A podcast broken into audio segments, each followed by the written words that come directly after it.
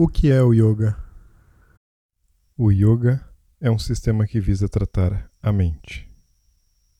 Mas a mente é afetada por muitas esferas. A nossa mente se sente bem num dia de sol. A nossa mente se sente mal num dia nublado. A nossa mente se sente bem quando recebe um elogio. A nossa mente se sente mal quando recebe uma crítica. A nossa mente se sente bem quando o corpo tem bem-estar, está confortável, relaxado. A nossa mente se sente mal quando o corpo está inquieto, perturbado. A nossa mente se sente bem quando estamos conversando com uma pessoa que nos traz uma sensação de confiança. A nossa mente se sente mal quando nós desconfiamos da pessoa que está conversando conosco. Ou seja, a mente não está isolada, a mente não está sozinha. A mente está recebendo influência de várias e várias esferas, de várias situações que estão nos acompanhando no dia a dia.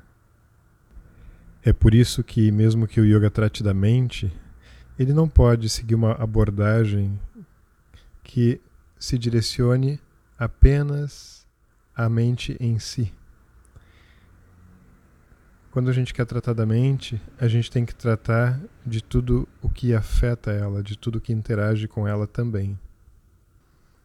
E é por isso que o yoga acaba se tornando um sistema tão vasto. O yoga acaba falando sobre a nossa relação com a rotina, com o sono, com a alimentação. O yoga acaba falando sobre exercícios físicos o yoga acaba falando sobre o cuidado respiratório. O yoga acaba falando sobre concentração, sobre meditação, sobre estudo a respeito da estrutura das emoções, da estrutura do ser humano. O yoga fala sobre sofrimento. O yoga fala sobre as causas do nosso sofrimento. Então a gente poderia dizer que o yoga é um sistema de conhecimento que trata do ser humano como um todo. É um processo de sensibilização, sensibilização do corpo, da respiração, da mente. É também um processo de reeducação emocional e um processo de autoconhecimento. Mas a interação entre, entre, essas várias, entre essas várias esferas ela acontece de uma forma diferente de uma pessoa para outra porque cada pessoa tem uma história. Cada pessoa teve uma herança familiar, uma herança educacional.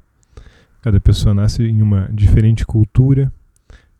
Cada pessoa tem uma personalidade diferente, uma estrutura corporal diferente. Cada pessoa tem medos diferentes, cada pessoa tem aspirações diferentes. É necessário que a gente respeite todas essas características é necessário que todo o processo de busca de autoconhecimento e de busca de transformação tenha relação com algo que é muito genuíno, algo muito verdadeiro em cada pessoa. O que motiva o processo de autoconhecimento e de transformação são as emoções, as aspirações genuínas de cada um. Não é um processo de fora para dentro. E entendendo isso, é possível entender a importância do processo de escuta, do respeito por parte do terapeuta àquilo que move cada paciente ou cada aluno. Portanto, para que a gente possa realmente seguir todos os aspectos tratados pelo yoga de uma forma correta, de uma forma adequada, é importante que seja feito como um processo individualizado, como um sistema terapêutico onde se descubra onde nós devemos iniciar o processo de yoga, qual vai ser o propósito, qual vai ser a aspiração que vai ser auxiliada dentro desse caminho, qual vai ser o método que vai ser usado, como esse método vai se adaptar às características culturais, físicas, mentais de cada pessoa. A nossa próxima etapa vai ser entender um pouquinho a respeito dos principais métodos do yoga, dos grandes grupos, das grandes abordagens metodológicas que o yoga traz.